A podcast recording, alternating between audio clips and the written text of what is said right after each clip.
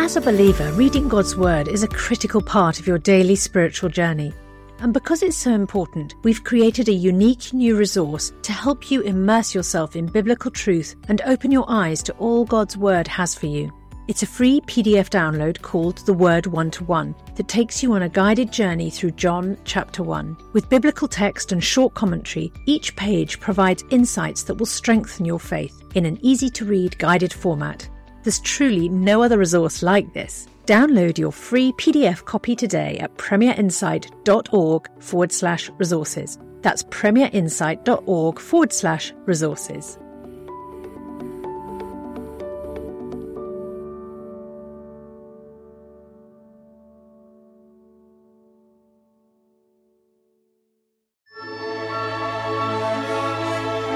The C.S. Lewis Podcast with Alister McGrath.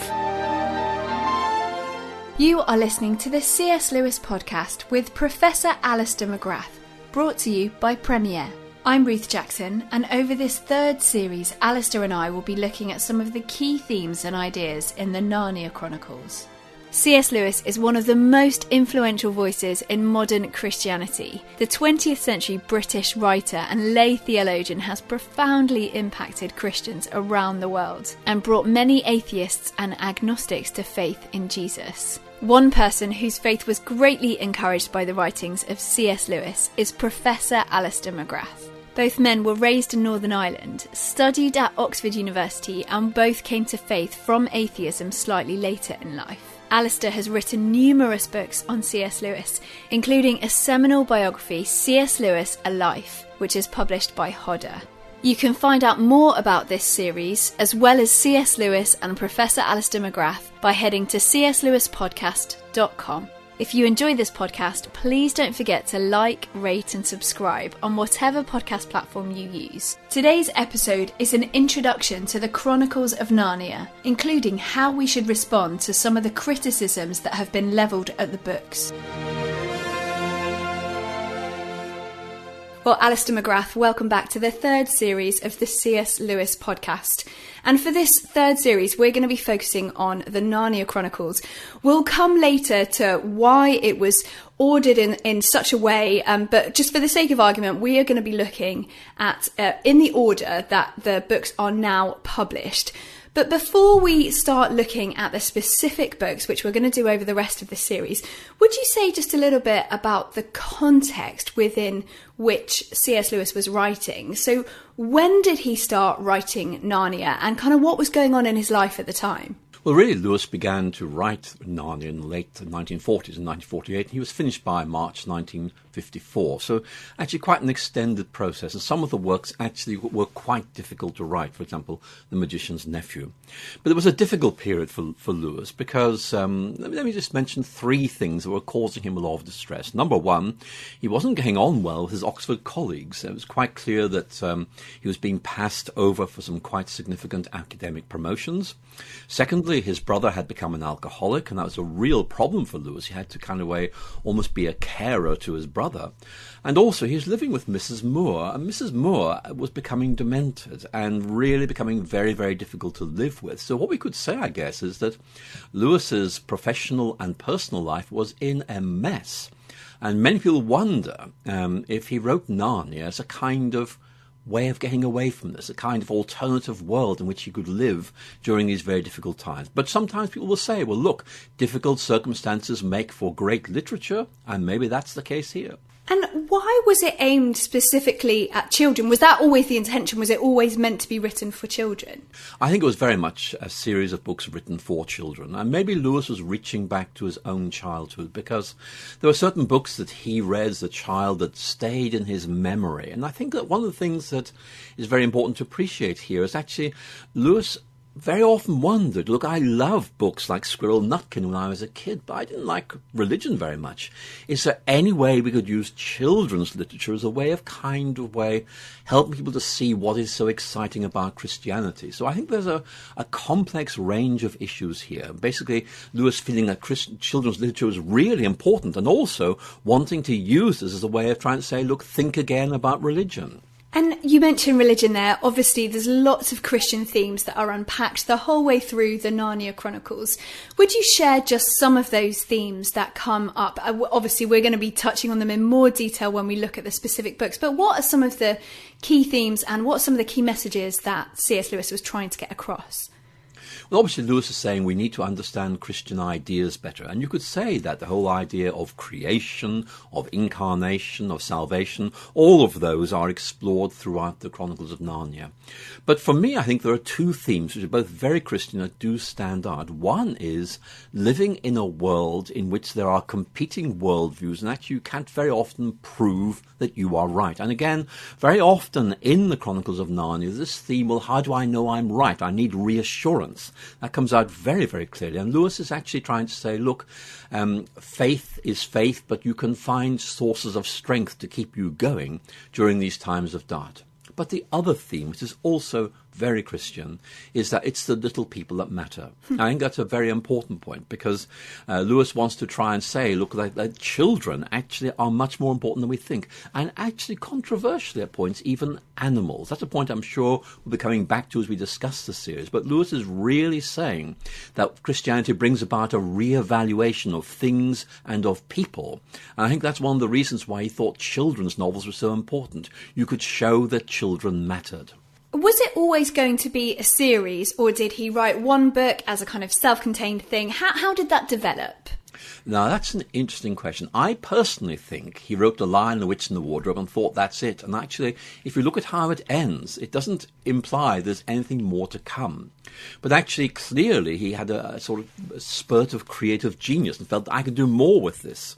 And I think that um, for me, um, Lewis basically began to realize the potential of this, so it expanded. I wonder, although I, I have no evidence to back this up really, if he kind of saw the Lion the Witch and Wardrobe as testing the water and feeling this worked and has been well received, let's keep going. And what are some of the inspirations behind the series? There's so many different ideas. Where did some of those ideas come from for C.S. Lewis? Well, some of them came from his own background. I think, for example, if you look at some of the character names he develops. I mean, for example, we, we know Lewis went to England to be taught by W.T. Kirkpatrick. And actually, we rather feel that Professor Kirk in Narnia mm. is a sort of reflection of this very important figure for Lewis.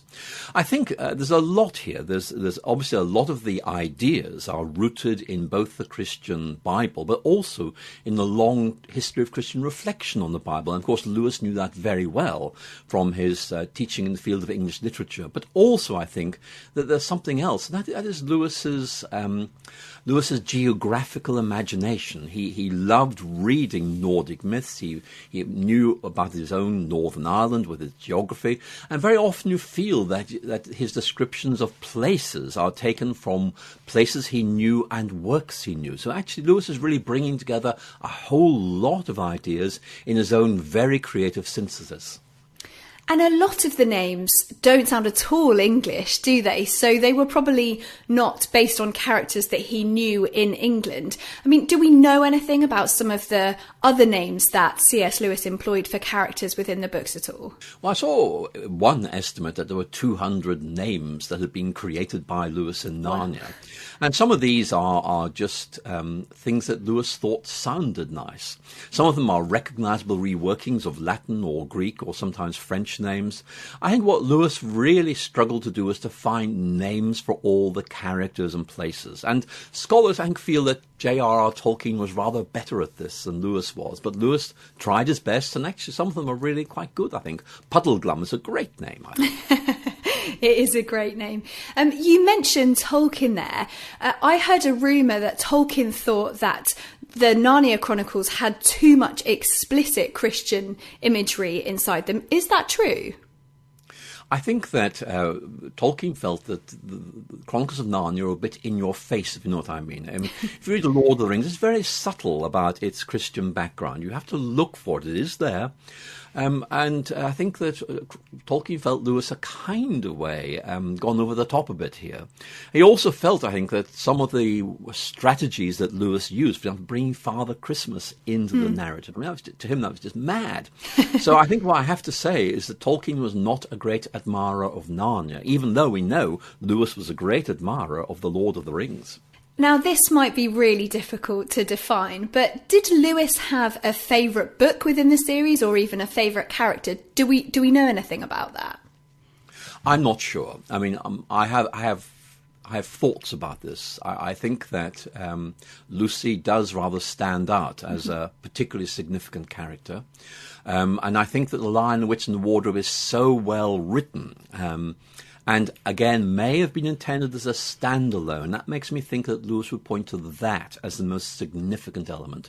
However, it's very, very difficult to be sure because Lewis actually doesn't really spend much time thinking about these things. I think he's, he's leaving it up to us to make our judgment of which character we think is most interesting and which book we think is most interesting. And actually, in many ways, what's happening here is he's asking us to identify people. Who do we feel in Narnia we can relate to? And I think that's a very fair question. So, in which case, that leads me very nicely to my next question, which would be so, do you have a favourite book or character, Alister? Well, I have to say I have a favourite book, and you've probably guessed what it is from what I've said already, which is It's The Lion, the Witch, and the Wardrobe, because I feel that uh, that generates a sense of expectation. It creates a sense of mystery. It's um, it's self-contained. It's got some beautiful storylines and some beautiful descriptive writing. So, you know, for me, it's not that Narnia goes downhill after Lion, Witch, and Wardrobe. It's just it's very very difficult to sustain that brilliance after that point. Now, we're going to be looking over the next seven episodes of the podcast at each of the seven books. We are, as I said at the beginning, looking in the order that they are now published. But there is a bit of controversy, isn't there, and different opinion around the order that it should be read. Why do people have strong opinions about that? And which order do you think it should be read in? Well, I think that there is one point which is the real source of controversy, and that is. Um, that the series now begins with the magician's nephew, and chronologically that makes sense. That happens before the Lion, the Witch, and the Wardrobe. Um, and whereas in terms of order of publication, The Lion, the Witch, and the Wardrobe came first, and The Magician's Nephew actually came quite late. Um, and my problem is that I, I think that if you read The Magician's Nephew first and then read The Lion, the Witch, and the Wardrobe, you really find it very puzzling. For example, if you think of that very famous one liner in. Um, uh, uh, Lion, Witch, and the Wardrobe. None of the children knew who Aslan was any more than you do. But you see, if you've read The Magician's Nephew, well, you know all about Aslan, so it doesn't really work. And also, uh, to me, one of the most brilliant things about The Lion, the Witch, and the Wardrobe is the, the subtle disclosure of Narnia. It happens slowly. Aslan is introduced very gradually in, in a sort of intriguing way if you've read The Magician's Nephew first, well, you kind of really lose that sense of disclosure, you lose that sense of mystery. So it is, I have to say, a, a debate, and I personally would recommend you read The Lion, the Witch, and the Wardrobe before the Magician's Nephew, and almost see The Magician's Nephew as a prequel, which makes sense once you've read The Lion, the Witch, and the Wardrobe. However, whatever order you read them in, that's your choice. I'm just saying that that's the way I would do it. and so, okay, so you would say Lion, the Witch, and the Wardrobe, then The Magician's Nephew, and then would you carry on in the order that they are now published, or would you have a different I think opinion? once you get past The Lion, the Witch, and the Wardrobe, it doesn't really matter all that much. The Narnia Chronicles have been incredibly influential on lots of subsequent fiction, television, popular culture. Would you say just a little bit about some of the things that it's clearly influenced and why you think that it has stood the test of time in the way that it has?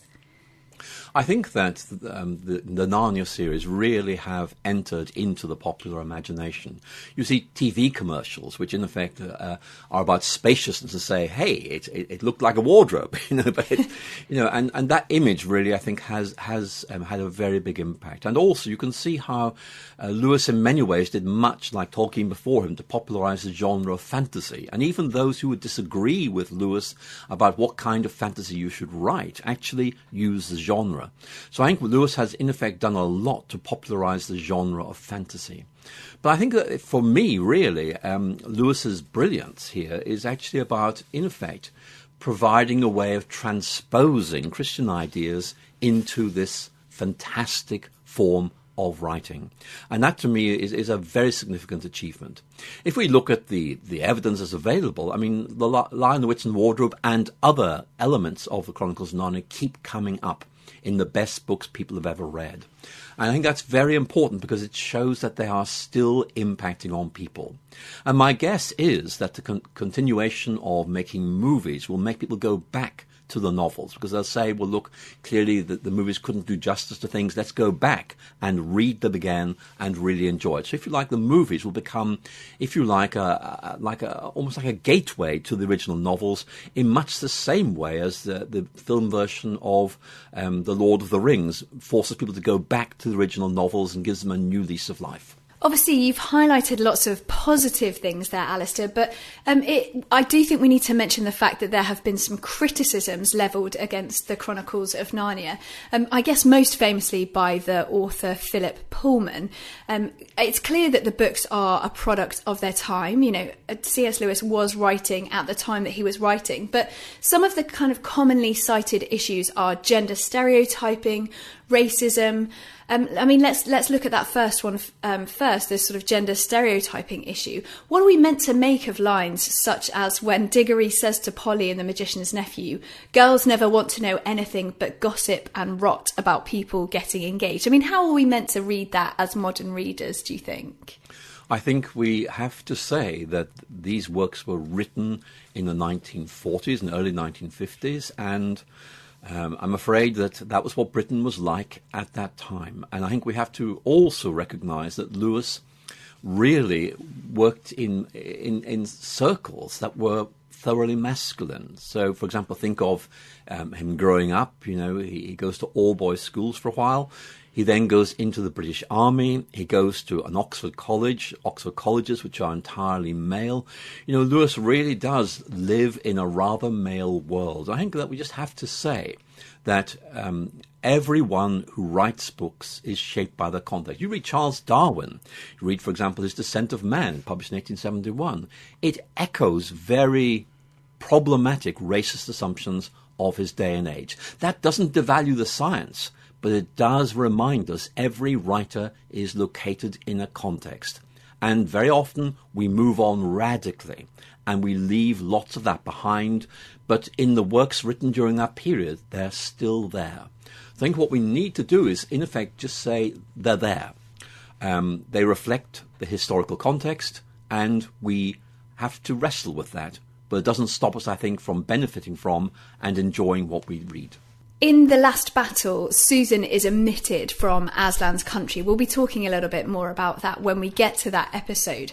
Um, but the way that her character is depicted is, is one of the things that Philip Pullman takes real issue with.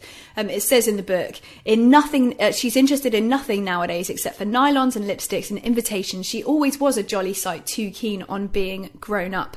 So Philip Pullman's response is that actually um, this this just proves that C.S. Lewis didn't like women. Um, he was frightened of them, and he was appalled at the notion of her wanting to grow up. I mean, what do you make of some of Philip Pullman's comments there? I don't um, entirely approve of uh, Lewis's treatment of Susan, I have to say.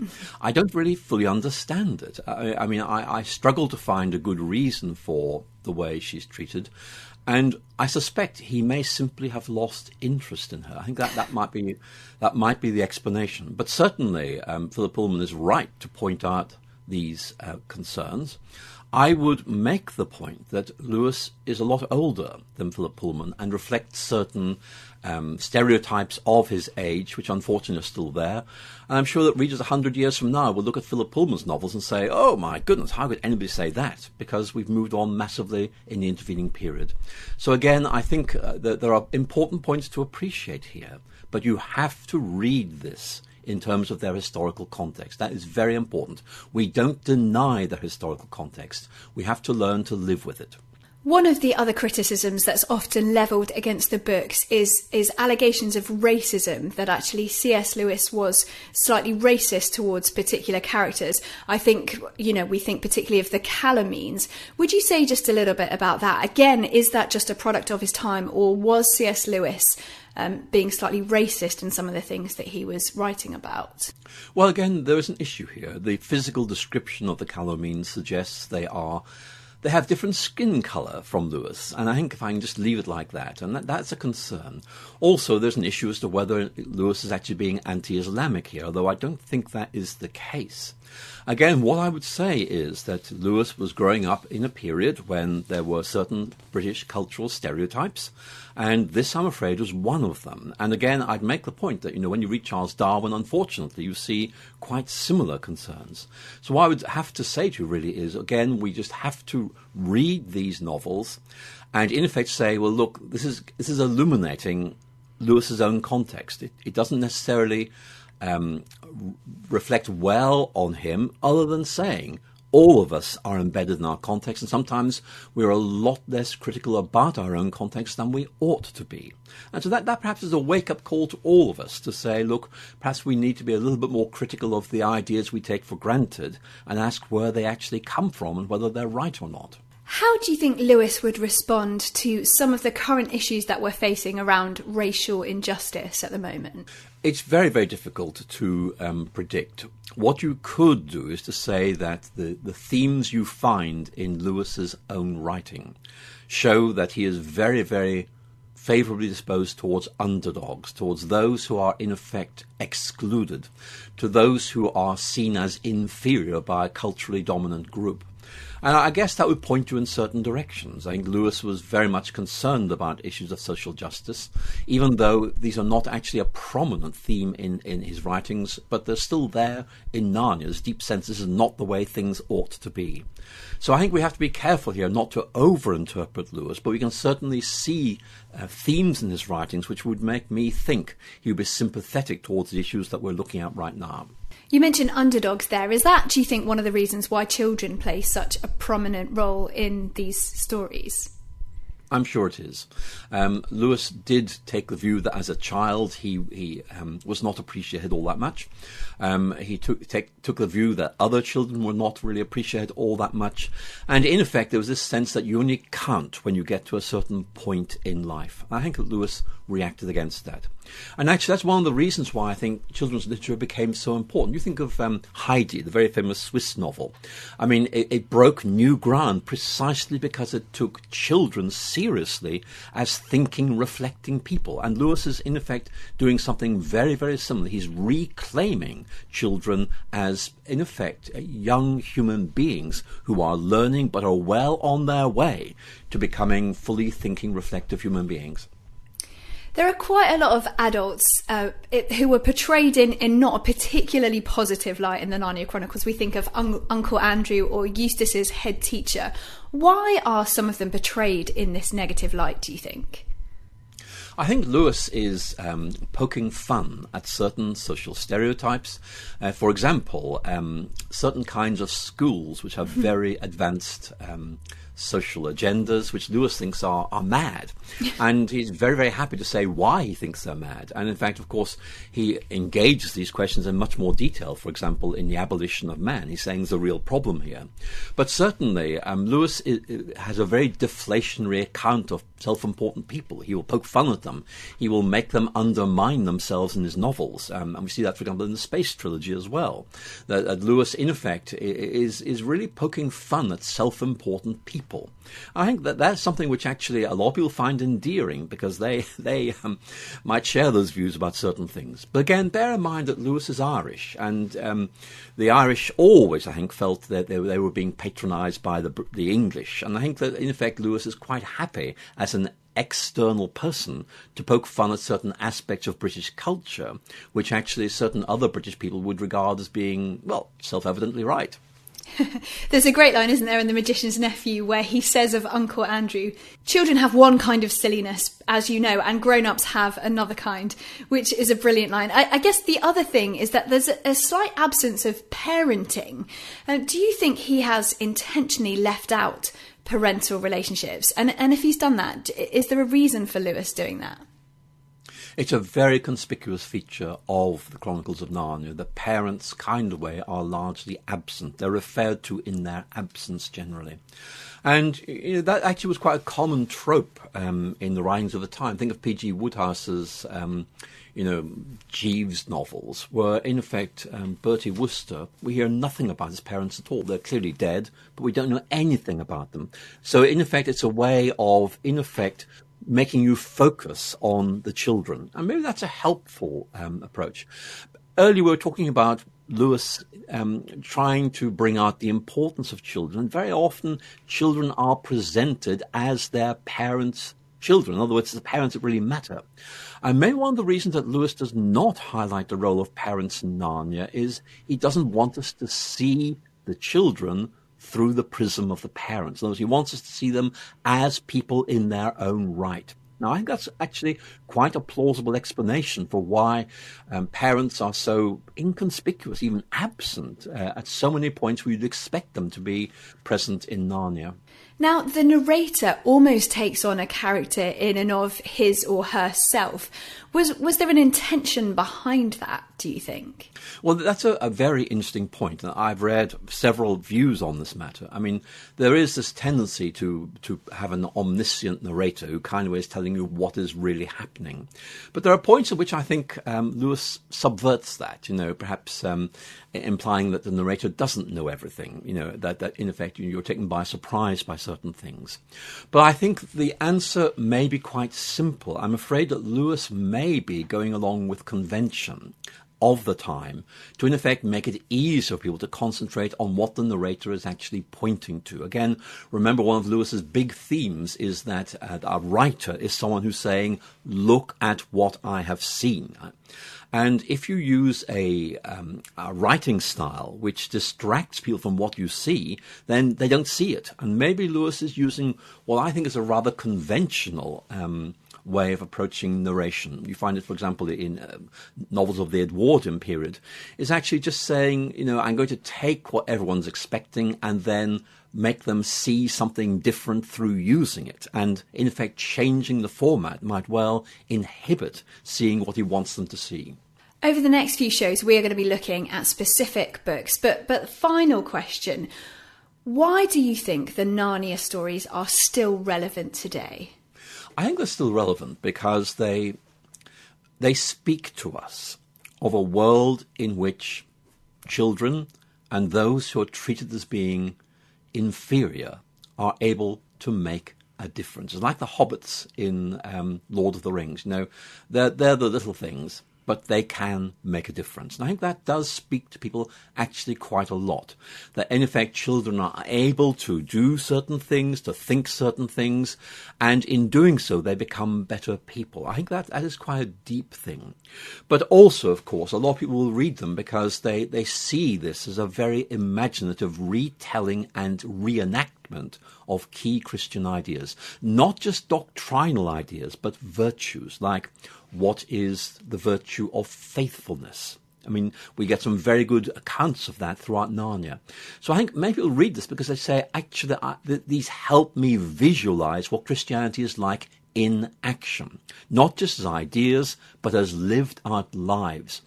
And Rowan Williams, who I think is one of the most intelligent reflectors on Narnia, once said he thought that uh, uh, the Chronicles of Narnia helped their readers to understand what it felt like to believe in God, what it felt like to try and live out a life of faithfulness towards God.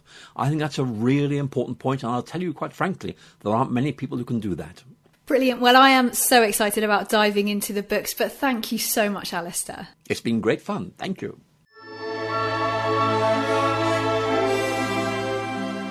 Thank you for listening to the C.S. Lewis podcast with Professor Alister McGrath, brought to you by Premier. I'm Ruth Jackson, and over this third series, Alister and I will be looking at some of the key themes and ideas in the Narnia Chronicles. You can find out more about this series, as well as C.S. Lewis and Professor Alister McGrath, by heading to cslewispodcast.com. If you enjoy this podcast, please don't forget to like, rate, and subscribe on whatever podcast platform you use. Next week, we will be looking at The Magician's Nephew.